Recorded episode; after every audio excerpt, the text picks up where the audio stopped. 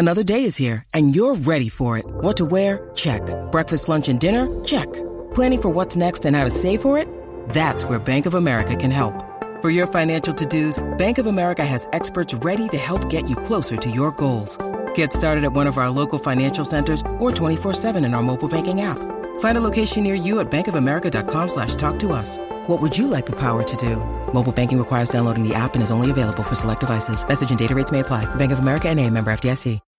When you need mealtime inspiration, it's worth shopping Kroger, where you'll find over 30,000 mouthwatering choices that excite your inner foodie. And no matter what tasty choice you make, you'll enjoy our everyday low prices, plus extra ways to save, like digital coupons worth over $600 each week. You can also save up to $1 off per gallon at the pump with fuel points. More savings and more inspiring flavors make shopping Kroger worth it every time. Kroger, fresh for everyone. Fuel restrictions apply. Hello, podcast listeners. It's Connor here. Our podcast today is a recording of a great conversation we staged last week for a video event in partnership with the White Cube Gallery here in London. The event focused on an exhibition by leading artist Danh Vo, which closed just the day before the US presidential election earlier this week. Vo's work speaks to this moment in history very powerfully. His work focuses on the nature of empires and the interconnectedness of life across the globe. It feels like a very pertinent conversation this week as we all seek to make sense of the election and the intensifying pandemic. And if you would like to see a visual representation of the works discussed in the podcast, you can watch a video version of today's podcast on the Intelligence Squared YouTube channel. We hope you enjoy the discussion, and now let's go to the episode. Hello and welcome everyone to a special event which White Cube are hosting in partnership with Intelligence Squared. Today we're talking about the work of the artist Danh Vo, whose exhibition Chicxulub is currently shown at the gallery. Danh's work, while deeply personal, is inspired by great sweeps of political and historical events and juxtaposes ready-made objects from very different contexts to challenge the way we think about them. The exhibition spans a vast time frame, the title, Chicxulub, is the Mayan name given to the crater buried beneath the Yucatan Peninsula in Mexico, caused by the asteroid which struck the Earth 66 million years ago and allegedly, or probably, wiped out the dinosaurs. The exhibition includes a timeline accessible on your phone via a QR code, which charts the collapse of 22 empires, from the fall of Persepolis at the hands of Alexander the Great in 330 BCE, by the execution of Atahualpa, the last Inca empire, in 1533 to the dropping of atomic bombs on Hiroshima and Nagasaki in 1945, marking the end of the Japanese Empire. Many of the works from the exhibition touch on the themes of fallen empires, of decay and rebirth. And we're brought right up to the present moment by an installation that's literally being dismantled and burned piece by piece as we draw closer to November the 3rd, the day when Donald Trump may or may not be re elected as President of the United States of America. Joining me to discuss this extraordinary exhibition and explore its themes and resonances are three visionary speakers. Margot Heller, who's director of the South London Gallery, which staged an exhibition by Danh Vo in 2019. Hello. Hello, Margot. Shahida Bari, academic author and philosopher at the University of the Arts in London. She's a frequent broadcaster on BBC television and radio. Hi. Hi.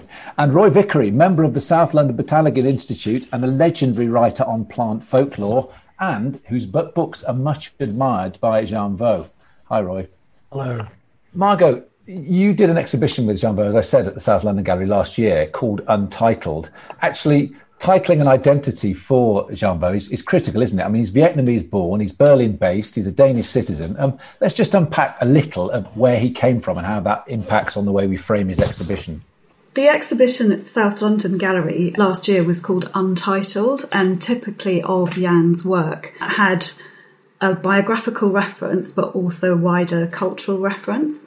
So the cultural reference was to the, you know, the ubiquitous presence of the use of untitled in contemporary art, um, but the biographical reference um, was very specific. Danh, having been born in 1975 and brought up in Vietnam, and then when he was four years old, his father taking him and his family to head for the States, but then being intercepted by a tanker, being located in a refugee camp in Singapore, and then finally settling in Denmark, where Danh spent most of his childhood. And some years later, he went to Vietnam with his mother and they visited, they visited a cemetery. And Danh, who spoke Vietnamese but didn't write it, didn't, uh, was very surprised to see that on a number of gravestones the words Vo Danh, so his own name, but inverted and then with the addition of a, an accent on the O. And so, of course, his curiosity was piqued, and his he asked his mother what was the meaning of Vo Danh, and she explained that it meant nameless or unnamed. So, of course, he was struck by the huge number of graves of unidentified casualties from the Vietnam War. So, from that title is of Untitled is bringing in that very strong uh, biographical reference and a story. I mean, Danh loves stories and the interweaving of all sorts of references, but always coming back to his own biography. And I think this show at White Cube, it's been born of this period of time during lockdown and the global pandemic when Danh has increasingly spent time in his farm and studio space in Guldenhof near Berlin, where he has spent increasing amounts of time over the past three years and particularly the last months and has become really fascinated by the natural world and plants and loving gardening himself. And really, this exhibition displays that and how he's pursued that interest and interwoven it with his own artistic practice. But also reflections on shelter, um, homeliness, refuge during this period of of international crisis like one, uh, yeah, we haven't experienced before. No, homeliness and refuge is an interesting starting point. I mean, there's a, there is a journey that you can make around the exhibition, but uh, whether there is a coherent narrative is something that we can interrogate as we go along. Uh, there's certainly all sorts of different ways that one can go, but literally, as you enter the gallery, the first thing you see down the corridor is a fire. Um, Shahida, that homeliness is interesting, isn't it? Uncanny, maybe? I don't know. Yeah. Well, the, the first thing you see, of course, when you come into the courtyard of the gallery is the arbour. So there's this quite remarkable and very disarming structure, which is cedar wood, a kind of cedar wood structure with seating, and then plants potted around it. And it's it's beautiful and elegant, and you want to sit there and you want it in your garden. What you don't expect is for it something like that, something as charming, homely as that, a sanctuary, to be in the courtyard of a contemporary art gallery. And I, I love the White Cube, but it is also the epitome of that kind of steely, glassy, contemporary gallery space.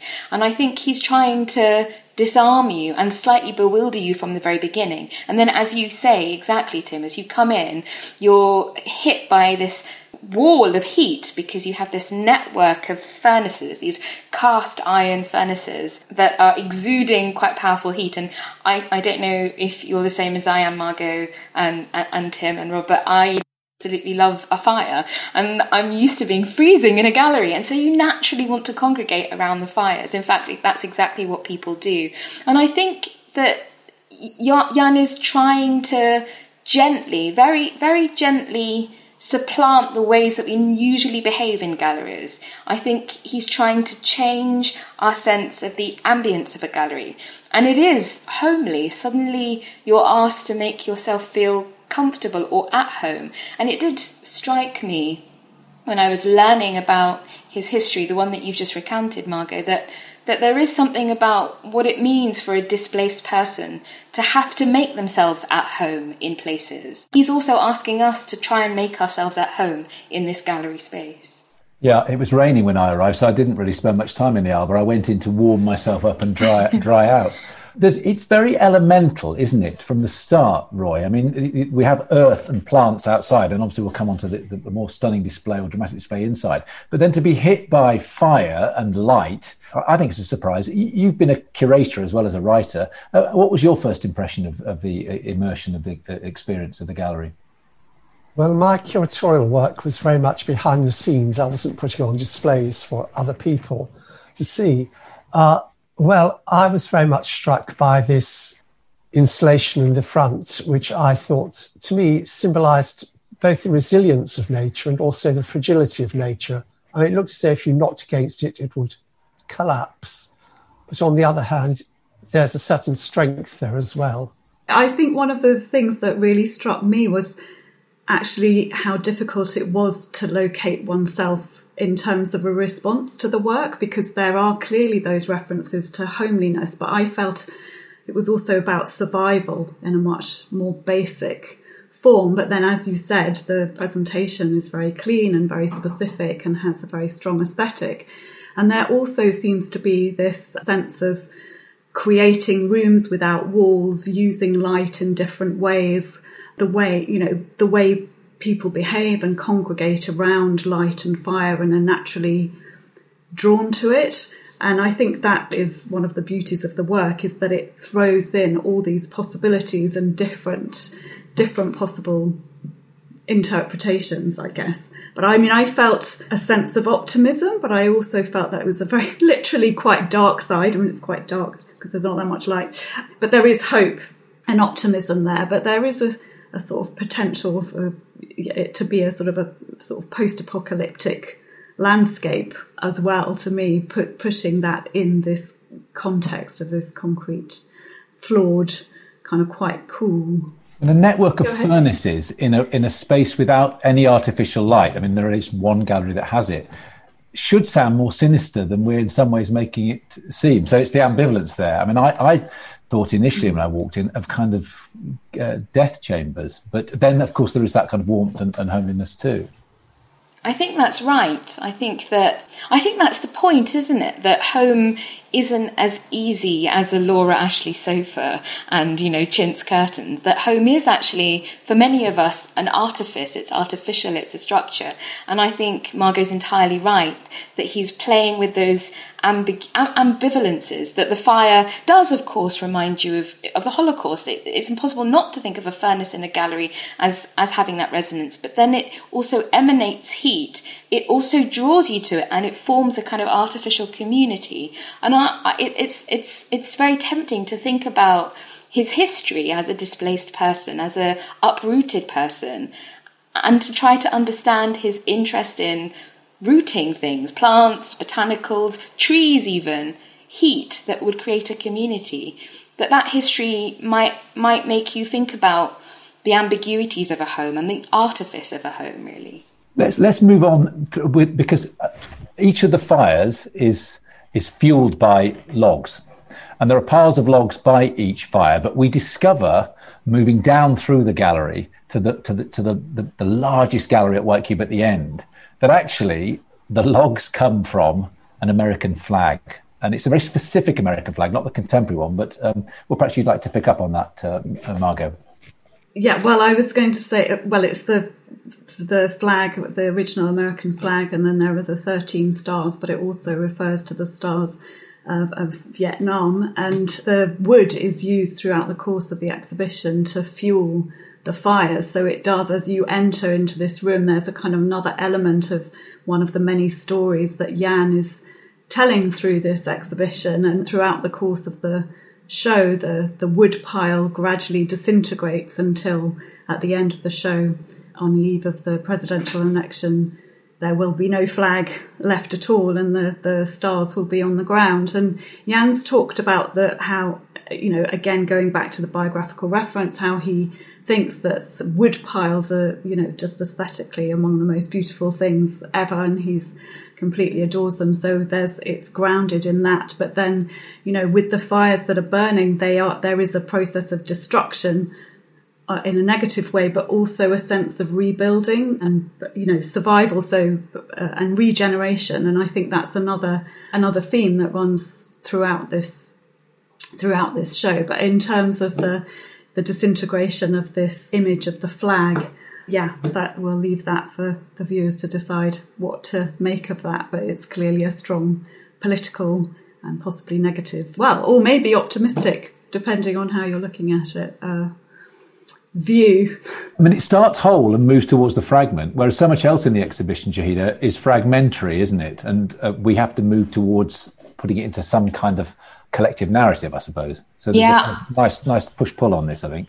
Yeah, I think that it, the whole exhibition is full of push pulls and paradoxes and tensions. One of them for me is the idea of permanent things, things like medieval sculptures of saints and antique cornices that are hung on the wall and busts and putti and things. These those things seem permanent, although they're in a state of ruination. And then on the other hand, you have more temporary things or more fragile things, like the vine that go, grows through and interweaves through a statue of the Virgin Mary from the 15th century, and it's gl- it's housed in this modern brass vitrine. And so you have all these different periods sort of colliding with each other. And I think he is toying with or playing with ideas of permanence and temporality. So even the firewood is, you know, something that's going to decay and turn into ashes. And then around them there are sarcophagi in boxes, things that seem permanent, that ought to last forever, that get housed in museums, lying in a state of ruination in a, a carnation box. And I think that's something that is quite powerful and a bit bewildering too. You're trying to make sense of these disparate objects. But I think the point earlier about how difficult it is to to erect a narrative around this is one of the things he's doing quite deliberately. I think he wants to bewilder us slightly. Before we get before we just interrogate this literal framing as well as the metaphorical framing, Roy, I was very interested in your take on that statue of the Virgin Mary with I think it's a nasturtium, but a flower uh, around her because obviously in a sense it's a literal representation of what you often see in medieval or renaissance paintings but it's also very contemporary rethinking of you know the found objects and, and, and how the natural world in, intrudes or survives and so on. How, how did you read that particular piece? Well i saw it as though this was a saying that the natural world will persist long after us and our artifacts have um, fallen away. So that's how i read it yes Am I right? Is that a nasturtium? That is a nasturtium, yes. Okay. Yeah, there's this tension, isn't there, between the the natural world and the the man-made world that runs throughout the exhibition, and everything's kind of in the left in the balance as to know what's going to win out. And I think in this piece as well, the the Madonna is propped up by the head of an axe, which again is another reference that you know the way everything's interconnected and all of these stories interweave i think is really brilliant. And so i just wanted to draw attention to that axe head. And also you know it's being presented in this vitrine. So there's this you know in all of Danh's work there's these these references to the past the more recent past the present but always with a look to the future as well. And i think you know the whole of this exhibition demonstrates that very strongly. Too, I mean, the axe is part of the process of, of, taking down the tree from which the sculpture was carved, and, and then the natural world still grows, still persists, still moves on. I, I, I think that's it's almost too easy to try to understand it in to try and give the objects the the objects a kind of continuity. I mean, w- there would be one fairly direct and maybe quite persuasive reading of the, the statue that the Madonna and Child from the 15th century in this vitrine and the vine as you know a, a kind of a, a, reflective of Danh's Catholicism and ca- Catholic icono- iconography. You could understand it in a Christian context very easily, but it seems to me the the, the disparateness of the objects, the medieval axe head, the vitrine, the vine, all of those things are disrupting our possibilities for a narrative. And it occurred to me that maybe the reason for it is that if you are a person with multiple origins and identities like Danh is, someone who has been deracinated, then you don't have access to an easy narrative that you understand the world in fragments and different references. And actually, that's the challenge that he's presenting to us to understand the world as it is experienced by people in fragmentary, dislocated ways. Let's look at uh, specifically at some of the pieces where they're in boxes, sometimes gilded, sometimes not. Uh, uh, when you when one articulates that there is a the, the, fragment of putti sculpture in a beefeater dry box with a packet of cigarettes on the side, it, where does it get you? It's a kind of uh, it, it, you know you could say the old surrealist game about the uh, chance encounter of a sewing machine and, and, an umbrella on a dissecting table. Bring together two disparate realities and a third reality, and you have some kind of poetic spark, as Lautréamont said. I mean, this is well beyond that kind of uh, post surrealist game, but there's an element of it, but in a sense, it's he, he doesn't he doesn't seem to want us to go in a particular way. We can go in any number of different ways. But is it too open to have any profound meaning? Well, I think one of the things, I mean, there is poetry to it that in one, on one level, there's definitely humour to it on another. But another thing which is running through the work is this questioning of sort of established hierarchies of different art forms, different materials, whether it's craft or architecture or design or fine art, and then what happens when things are displaced or fragmented. And, you know, Danh said something once about, you know, when statues are, are displaced from their original location, then their, their proportions are all wrong somehow because they're no longer in that context. And then squashing it into a carnation milk carton, in this case, the 15th century fragment of a Christ, there is this sort of jarring discomfort about it, but it does create something new. And it's that thing of this sort of somehow endless possibilities of merging and hybridization. And, you know, also, I suppose, about the hierarchy between or the relationship between commercialization and the kind of international brands which are known across the world, and then the movement of fragments of sculptures through history and the theft of, of them and transportation to different countries. And yeah, and also for this image that's just been shown now with the the cardboard Coke crate being gilded, sort of as though it's some kind of precious icon. And you know, what are our values today, and whose whose values and which of those values matter more? I think all of these things are brought to the fore by these works. Didn't he once uh, take all the fragments of a, of a bronze cast of the Statue of Liberty and then disperse them? Uh, so there's the kind of conceptual thing about taking things apart, but the idea that there is a coherent whole at the end is evident in that work. Whereas when he plays with the fragment in a lot of these pieces, it's almost as if it, it's trying to stop our natural desire to bring it all together into some meaningful whole.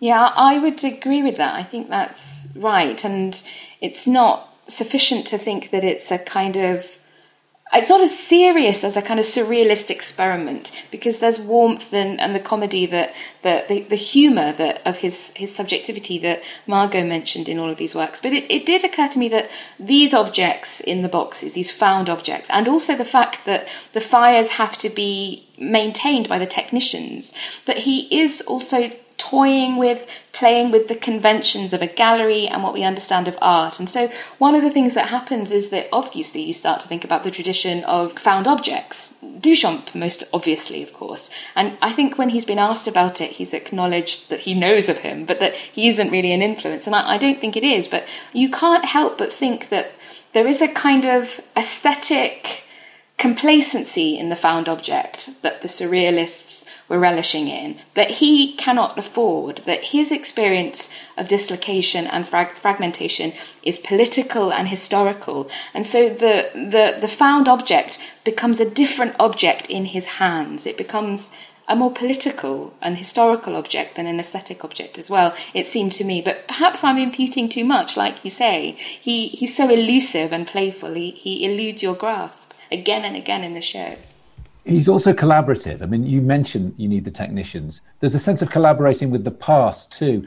And, and the other thing, before we, we move on to the apocalyptic landscape or post apocalyptic landscape of, of the plants in the large gallery, which is also collaborative, um, he's also very interested in public response and how different groups of people, particularly children, for example, interact with his work, which is obviously not going to be able to happen on the scale he'd want it in this exhibition. But it's something you work with him on, Margot. That's right, isn't it? He he choreographs or collaborates with his audiences quite explicitly in some ways.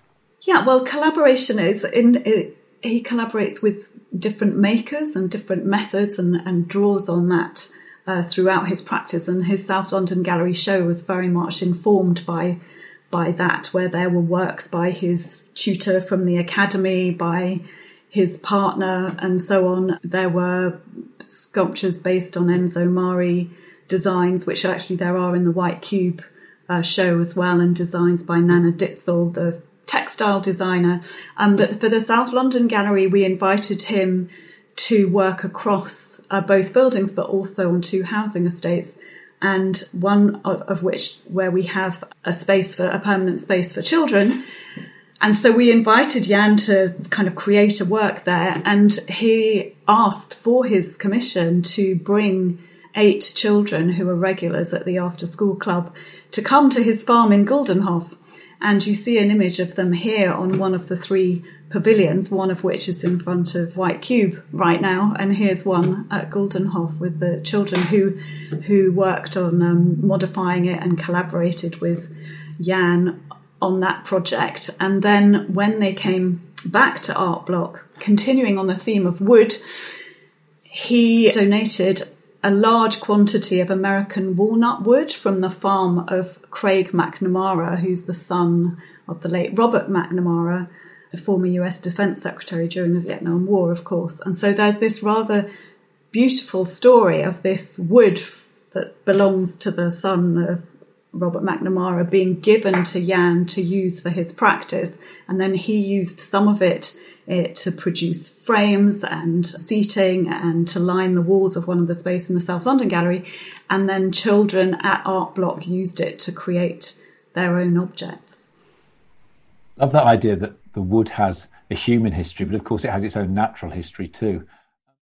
This show is sponsored by BetterHelp because whether you're thinking about challenges big or small, let's not dress it up. Life can be pretty stressful, so it's healthy to have a place to discuss those thoughts and share what's on your mind. Therapy is a safe space to get things off your chest and to figure out how to work through whatever's weighing you down. We've heard from plenty of the biggest thinkers on psychology and wellness on this podcast, and it's clear that therapy doesn't always have to be solely about addressing some big scary trauma. It could just be a way to learn a few new coping skills and empower you to become the best version of yourself. So if you're thinking of starting therapy, give BetterHelp a try. It's entirely online, designed to be convenient, flexible, and suited to your schedule. Just fill out a brief questionnaire to get matched with a licensed therapist and switch therapists anytime with no additional charge. Get it off your chest with BetterHelp. Visit betterhelp.com slash intelligence today to get 10% off your first month. That's betterhelp,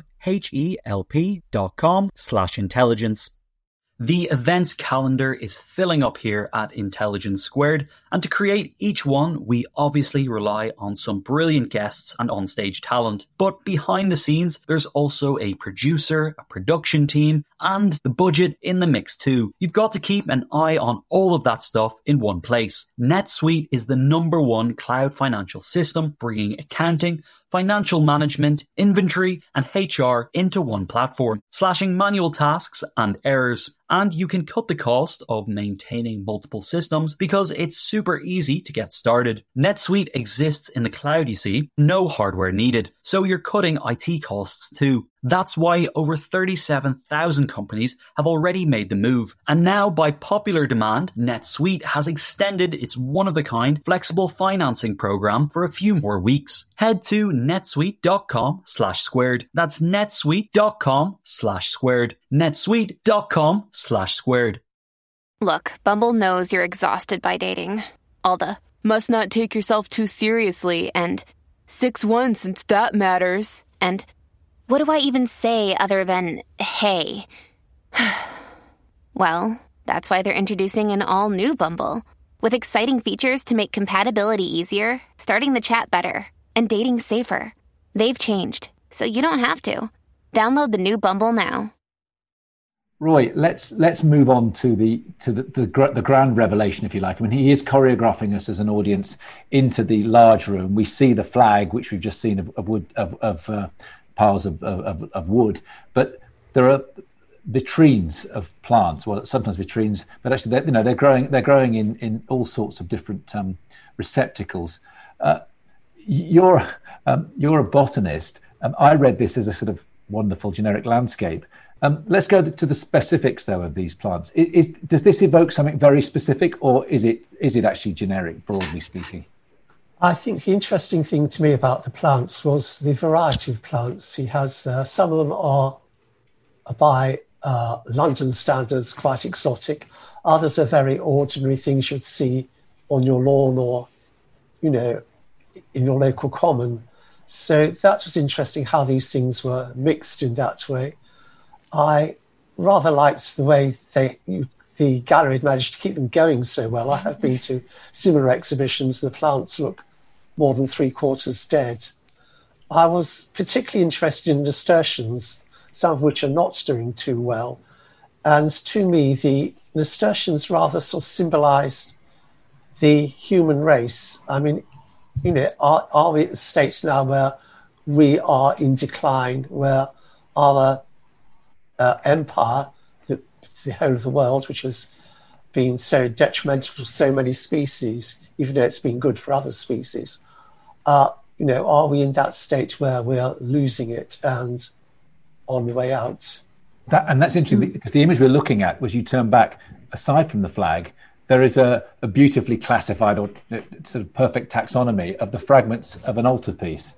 Yeah, I, I, thought that that was really striking for me, particularly next to these kind of large rusted cylinders of, of that um, I felt like I'd seen those things before, not in artworks, but when I'd walked into a, a, kind of Moorish ruin in Palermo. I've been in buildings where they've been left to ruination, and then a tree starts growing in them, and all of a sudden you see a tree in a room, or you see plants creeping up a wall, and there's a kind of profundity to it, a beauty to it, that that most fragile of things, nature, will endure and that all of those antiquities and structures that we think are meant to endure, they don't. They will fall into rack and ruin. And I found that really powerful. And also it made me think, Roy, that I really need advice in growing my own garden. But, and, and actually the, the wildernesses, the gardens that we keep and the kind of wild spaces that we think are wild are not really wild. That real wildernesses are unmanicured. They are unruly. They will grow into the foundations of things. And I think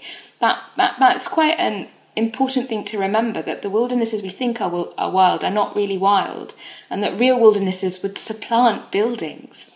I mean, I felt as well that um, in this, when I entered this room, that it did have a sort of strange, eerie, possibly futuristic feel to it, and that there was some, whether, whether intentional or not, references to ecological issues and so on, and this sense of, you know, our, the times that we're living through that and the preca- how precarious everything is in terms of the natural world and this kind of tension between the natural world and man-made world which we talked about before. But with these lowered lights there's something very artificial feeling about the way the plants are being able to you know enabled to survive in this interior landscape. And i think this idea of inside and outside, you know, starting with this pavilion, which is an open outdoor structure, still implying a shelter when you, before you enter the gallery, and then you come inside, and then the artist has brought in all these elements of the normally associated with the outside indoors comes across really, really strongly in this in this landscape. And I said, I do feel that there is, yeah, literally and metaphorically quite a dark side to it as well thinking J.G. Ballard, I was also reminded of, of, an exhibition Anselm Kiefer did at White Cube a long, long time ago with that Old Testament quote about under your city's grass will grow and the idea that every civilization in the end will, will, will return to dust and ashes and that nature will reclaim that, that land and, and the and the fragments of the altarpiece that we, we just saw, it seems to somehow suggest that Christianity, like every other human movement or every every other uh, empire or civilization, civilization, has a finite period. It, it, it too will crumble. Um, it's a complex relationship that he has with Christianity and Catholicism. Um, let's try and unpick that a little bit, uh, Margot that's quite a task. Um, I'm not sure what he's going to think of whatever I say on that. but yes, I mean, much of his, you know, there's been a thread around the work of missionaries and so on that that recurs in a number of his of his works, and this kind of religious conversion of Eastern countries by missionaries. And you know, in his own family experience, he was brought up as a Catholic and had to go to church every Sunday pretty much uh, exclusively throughout his childhood. And he talks about, you know, how increasingly difficult that becomes. And it was a theme of it, uh, one of the many themes of his show at South London Gallery as well. You know, the dawning of his own homosexuality and the realization that, you know, the Catholic Church was so anti that? And you know how do you locate yourself within a religion like that in those circumstances?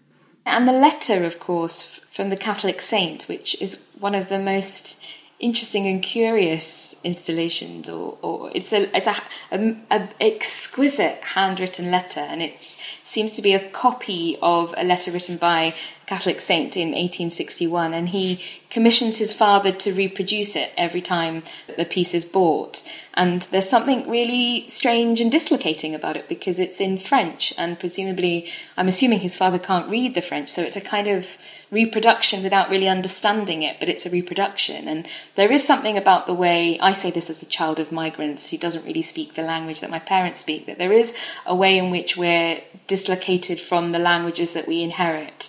And he is sort of both playing with the Catholic archive, this thing that you inherit, but also how it how you can be alienated from that inheritance and how you can change it and translate it each time. I thought it was a remarkable thing, the letter. And also his poor father having to write out this thing without the help of uh, Microsoft Word to edit it. But it looks beautiful, really beautiful. Say that there are uh, uh, 1,700 plus versions of this. In other words, his father's copied this letter out this many times.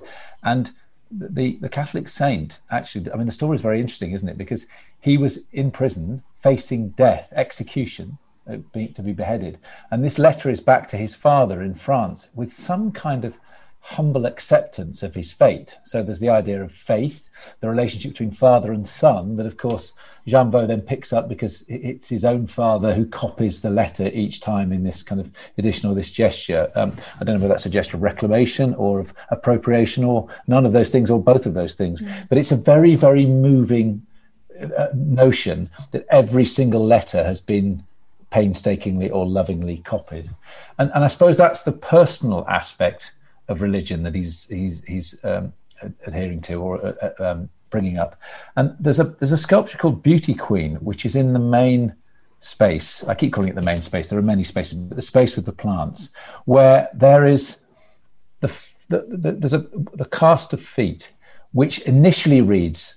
I, I did anyway, as the feet of Christ, but then we find out actually it's Danh Vo's partner, it's his lover, and um, it hangs uh, beneath a, a Greco-Roman torso. And then you start to see again this uh, the, the, the comments you were making earlier, Margot, about guilt and illusion and maybe violation, but also love and, and how biography plays into it. I thought this was an incredibly powerful work, actually. Yeah, it's very moving. And, you know, there's this use of a fridge in it that was from Danh's kitchen in his farm, as I understand it. But read in this context, it seems to me to have references to morgues and and death, and of course, you know there is a global pandemic going on, and it was made during that time. I'm not saying I have no notion of whether any of these thoughts were going through Danh Vo's mind when he made this sculpture, but it's this hybridization of of different elements to create something new that is very very powerful. And it's palpably tender that piece, isn't it? When you you have to bend down or and or, or, or crouch down to to have the, the, the feet at eye level, and it's, it's it's exactly as you describe it, Tim. It's impossible not to read it as Christ's feet on the cross and then also it looks a bit orgasmic you know the toys the toes are slightly pointing and then you can see it's in brass but you can see or bronze i think it's in bronze and you can see the veins of his his partner's feet. And i don't know don't we we know our lovers feet don't we? We know we know our lovers feet we know what they look like and there's a kind of really tender knowledge but then it's been cast in this very cold material and it's put in this fridge as you say margot I, I don't know, all sorts of things are going on with it, but it, it, it's it's rather wonderful and it really repays attention, I think. It changes fundamentally the way you view the piece when you know that it is his partner's feet. In the same way that were it his, it would read in a slightly different way. Where is the self in, in his work, Margot? It, it, elusively always there, but never quite graspable yeah, I think the self is there in his mind and his creative process, and I think that's that is his oeuvre. It's this this continuum of uh, drawing on all of these different sources and references, and you know, it's a kind of representation of all of our kind of human makeup, which is references from multiple different time frames, from different cultures, from the individuals we meet, from chance and happenstance And yeah, as this sort of continuum between past, present, and always a kind of look to the unknown future. Uh, so I think that the, the self is is there through that creative process and, and through those biographical references, of course, in a kind of literal way. Roy, there's some um, there's a room that we see as we w- walk through the gallery, but in some ways, I-, I went to it last of all. That was my narrative, which is the only room in the in the exhibition in the gallery with natural light, where there's a tree, an apple tree, I think, and there are frag- there's a there's a fragment of a body, a, a Christian body. Take us through this piece. How did you how did you encounter this? How did you read this? Well, I was particularly interested in the mistletoe growing on the apple tree. That's what caught my eye. I don't know why, possibly because, of course, mistletoe is a plant full of folklore, so therefore automatically drawn to it. And of course, with the fragment of Christ in the background, it reminds you of the 18th century carol, Christ the Apple Tree, which is very popular in the Diocese of Hereford. Hereford, of course, being an apple growing country. And I have an interest in mistletoe and apple because it's widely said that mistletoe parasitizes apple and it's a one way relationship. But my own opinion is that sometimes the mistletoe is also giving things back to the apples. And occasionally you see very old apple trees loaded in mistletoe, which I think would otherwise be dead. But during the winter, possibly when the tree cannot make its own food, uh, but the mistletoe is still photosynthesizing, then I think there is some seepage from the mistletoe into the apple. So I think things are form far more complex than many people imagine. So those are my initial feelings about the piece. Interesting that natural light is here and yet the tree is dead. I mean, dying before our eyes. Whereas in the other room, uh, it's artificial light and plants are still surviving or thriving. Mm, that's one of the paradoxes, isn't it? It's sort of amazing when you realise it, and it's slightly it slightly transforms things for you. When I went into that room, it's so unspeakably lovely to see that tree just erupting in that clinical white room. And then you notice the figure of the Christ, um, the Christ figure uh, uh, up on the wall behind you. And of course, you make the connections to, I was thinking of the Dream of the Rood, the medieval poem about the tree from which Christ's cross was, was built and all of those stories. But then you realize that it's not just Christ who is dying, but the tree is dying because, of course, it has no roots here and it has to be erected. It has to be held up by this, the, the, the wooden frames that, that keep it upright. And so suddenly it becomes sort of has a plangency to it, doesn't it? That it's reaching for this natural light that would sustain it, but it is dying in front of our eyes. And I think perhaps that speaks to your point, Margot, that there is a dark side always. There is always nothing is as straightforward as it imagines. Nothing, as you might imagine, nothing is as straightforwardly beautiful uh, uh, for you to accept. And, and, and your earlier question, Tim, about where is is is Danh in this? I, I think that his sensibility is visible in all of those things, and the ambiguity of his sensibility is visible in all of those rooms. And actually, that's quite a rare thing for an artist. It's hard, I think, for artists to make their sensibility apparent in all their works. The, the kind of wry humour, the intelligence, the enthusiasm for botany, all of those things are him and they are there in those rooms. Yeah, and it, it, uh, he uh, talking about his sensibility as well. I mean, he does use the word beauty when you when you talk to him quite a lot, and things being beautiful, and, and they really are. And there is poetry to the work, and it, it can be deeply moving in whichever, you know, this tree piece being a case in point. And there are also the light pieces by Noguchi, the Japanese American sculptor. And Noguchi's been such a an influence throughout, and he's talked about him as being a guiding line throughout his work, and saying that he had an expression of freedom, openness, and hybridity, all of which I think, you know, clearly apply to Danh's practice. And he strove to create something universal through the combining of the natural and the man made. And in the room with the tree, I think that's really poignant because there's the tree that's dying, but it's being propped up by a sort of intervention of, of um, humans to try and save it. But, you know, there's that, again, that tension between the natural and, and the man made, which yeah, I think is so poignant.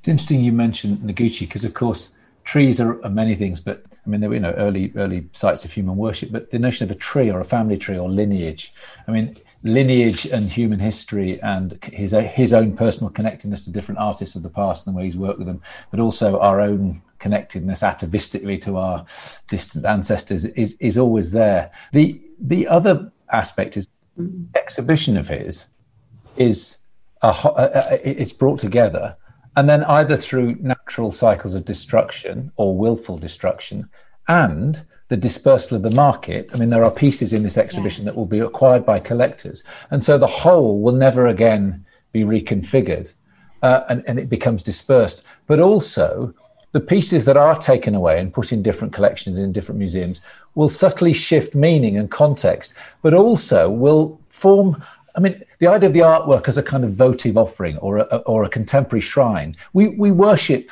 whatever our religions, we, we tend to go to museums and galleries, and whether we, we, we're conscious of it or not, we, it's some kind of act of veneration, isn't it? Maybe this isn't intentional. It's hard to, to imagine what, what is intended or not, but it, it does feel like a challenge to those parts of the art industry and you know particularly the, the letter that his father writes and is sold each time is commissioned again and again and the, and the found objects. I, I feel like there is a, a, kind of not quite a critique but a kind of toying with the conventions of art. And I, I do think that that idea that the wholeness of a collection that will be dispersed tells you and or dispersed or destroyed or become ash is is right that the idea of a wholeness or a narrative or whatever you want to call it is a fiction. It is an illusion. You would know that if you were a deracinated person who had had to leave everything they owned behind and start life somewhere else, who had moved several several times. And so you're right that when Roy finds something difficult to understand, of course it's difficult to understand because there is no whole to grasp. He's constantly dismantling, dispersing interrupting your the, the, the, purchase you might have on something. And I, I, that can't help but feel deliberate. Roy you've spent your life uh, immersed in and looking at and studying nature. Art is supposed to offer a different way of seeing the world sometimes subtly sometimes almost um, without us being aware of it. Has this exhibition changed in any way your experience of the natural world even for a fleeting second? I found it very interesting what particularly Margot's had to say about the exhibition, which now means it means far more to me than it did before. Yes, you were talking earlier about, you know, visiting art galleries as almost being a religious experience, but why do we need to go to art galleries to get this experience? Because when I saw the logs and the flag, that instantly took me back to a pile of logs I saw when I was walking the Kent coast near Reculver. And about seven years ago, and this pile of logs had just been thrown into a shed was just about the most beautiful thing I've ever seen. So, you know, we must be open at all times rather than just open our eyes when we wander into a gallery. So that's, I, I, I liked the uh, flag and the logs. They said a lot to me, but on the other hand, the, my immediate reaction was going back to that day when I was walking along the Kent coast. Which, of course, is I what mean, Danh Vo's doing, isn't it? Which is bringing those fleeting moments into the gallery and making us look at them in a different kind of way. Yeah, I, well, I was just going to say that really that I you, nobody has to go to a gallery; it's a, a, an optional activity. But I feel that with you know art that with great art or even good art makes you think about things slightly differently when you walk out again. And so, even that story that you told about the pile of wood and it being the most beautiful thing you'd ever seen, I mean, maybe this exhibition has reinforced your appreciation of that most beautiful thing, you know, which in itself is it's making you kind of reevaluate your relationship to the visual world and natural world around us. And I think that's something that that Danh's work really does do. Um, I think the other thing about the you were talking about the uh, Tim about the gallery being a sort of contemporary religious experience and the I suppose the the value that is bestowed upon artworks, which is culturally specific and is also time d- d- located in particular time frame and social context. So I but I think that's something which clearly Danh Vo's toying with as well. I mean, the word toying was used before, and it's just that. It's like if you take a piece of of an ancient sculpture and you put it in a carnation box, and then that's made something which is a work of art that has a value in the artwork in, in the art market, contemporary art market. That is that is a process in itself and a reflection on the way the art market works and the way value is bestowed on disparate objects or not. I was going to say, just I agree that listening to Margot's expertise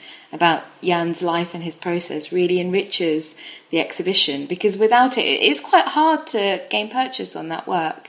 But the, the, thing that I came away thinking was that, you know, galleries could be warm, first of all. Galleries could have plants in them, that our gallery experience does not have to be the way that it, it is. And also that maybe we should all spend a lot more time in allotments because they're very enriching experiences. On which profound note, we should end. I would say that um, Danh Vo's exhibition, Chicxulub, is on at White Cube Bermondsey until the 2nd of November. So people will still have a chance to see that uh, up to the eve of the presidential election. Meanwhile, can I thank Shahida Bari, Roy Vickery, and Margot Heller very much for taking part in this discussion, which has been uh, profound and open ended, as uh, Danh Vo would expect. And we're all now off to walk the Kent coast, I think. Thank you all. Thank you. Thank you. Thank you.